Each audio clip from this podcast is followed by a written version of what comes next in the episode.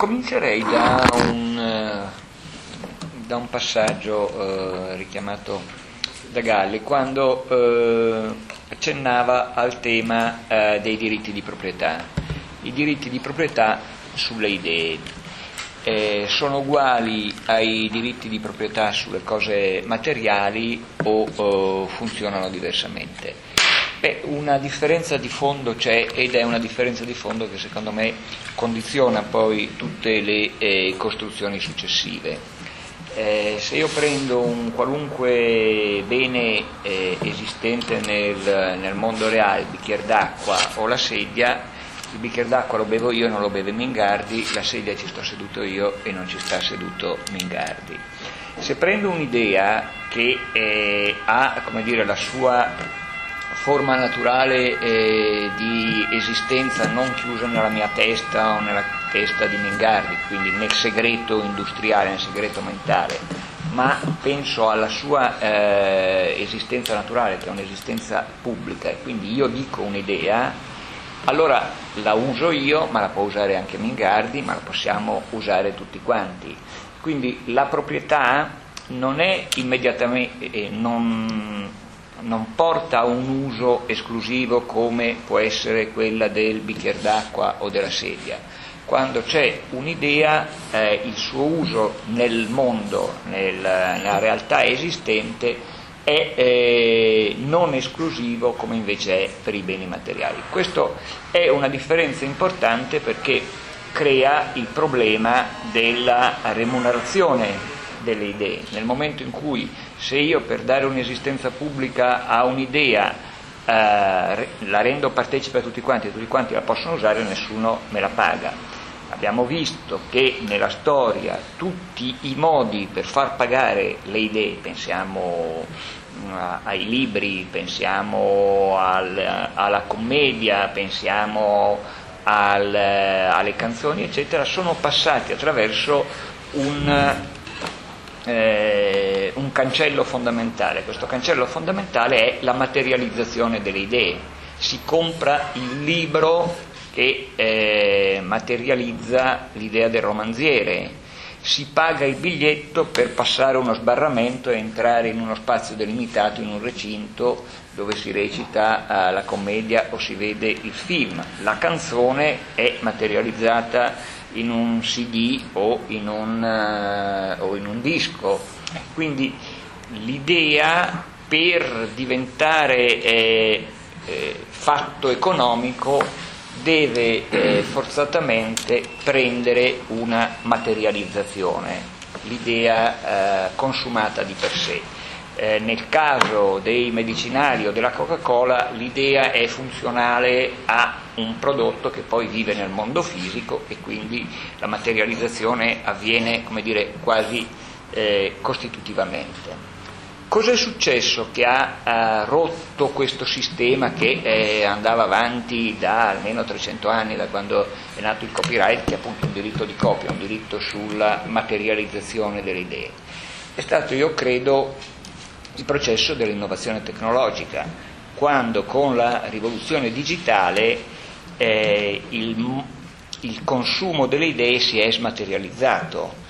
Eh, I giornali si possono leggere, le notizie si possono leggere su internet, i software eh, non hanno più bisogno di essere chiusi in un dischetto e quindi si è rotto quello che era lo strumento, la procedura principale per imporre un prezzo eh, sul, eh, sull'idea e questo crea i problemi di enforcement di cui, di cui, si diceva, è molto più facile fare enforcement su una coppia fisica che su un'idea che circola attraverso, eh, attraverso il web in tutto il mondo. E questo della smaterializzazione dei contenuti, secondo me, non è soltanto un problema giuridico, ma è fondamentalmente il problema che stanno affrontando gli editori musicali piuttosto che i produttori cinematografici ed è quello di inventare dei nuovi modelli di business perché l'enforcement non tiene, perché nel mondo, del, nel mondo digitale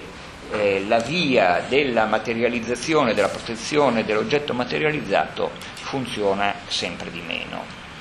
Eh, C'è un secondo punto secondo me molto importante da eh, tenere presente che vale soprattutto per il tema dei brevetti, cioè per quella sospensione temporanea della concorrenza che si ha per un'idea materializzata in un prodotto, appunto un, eh, un medicinale o, o, o, una bibita o quello che vogliamo.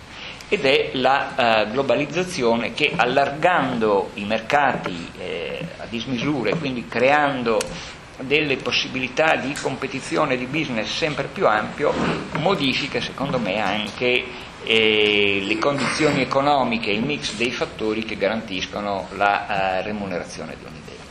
Perché dico tutto questo?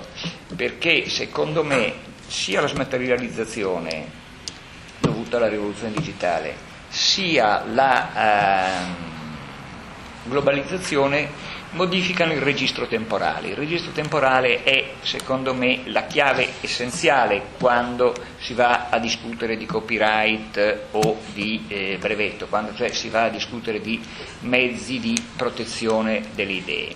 Perché modifica il registro temporale? Perché, secondo me, eh, accorcia fondamentalmente i tempi di eh, sfruttamento dell'idea eh, e quindi può consentire di variare i tempi di protezione.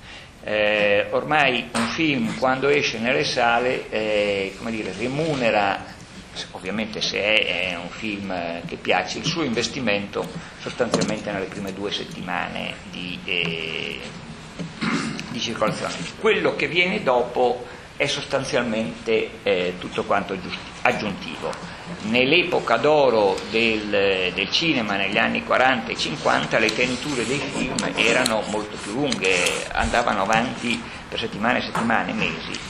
Eh, era diverso il parametro temporale. Con le canzoni più o meno eh, succede la stessa cosa. Questo sta, secondo me, innescando eh, nuovi modelli di business, anche eh, soggetti tutto sommato piuttosto conservatori come le majors hollywoodiane o, o gli editori musicali stanno prendendo in considerazione l'idea di eh, permettere con forme di abbonamento o di altre cose di eh, far girare in maniera molto eh, più semplice sul, ehm, sulla rete i propri prodotti, soprattutto i prodotti che non sono delle novità ma hanno eh, già una lunga storia alle spalle.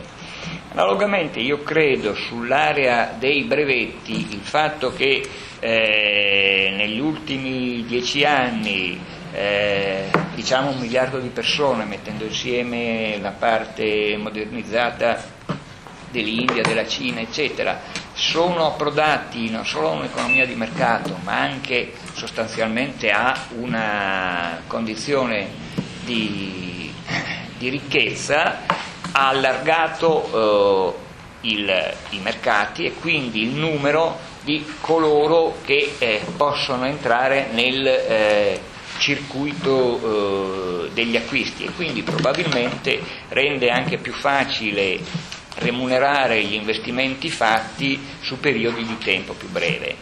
Per concludere, io credo che tutto il discorso sulla protezione delle idee, che è un discorso essenzialmente di remunerazione degli investimenti che la produzione di quelle idee sono, eh, è costata, si possa, possa prendere una nuova configurazione nel momento in cui il progresso tecnologico, l'ampliamento dei mercati eh, cambiano il registro temporale su cui si svolgono le operazioni e quindi consentono di mettere in piedi dei modelli di business e dei modelli di remunerazione diversi da quelli del passato.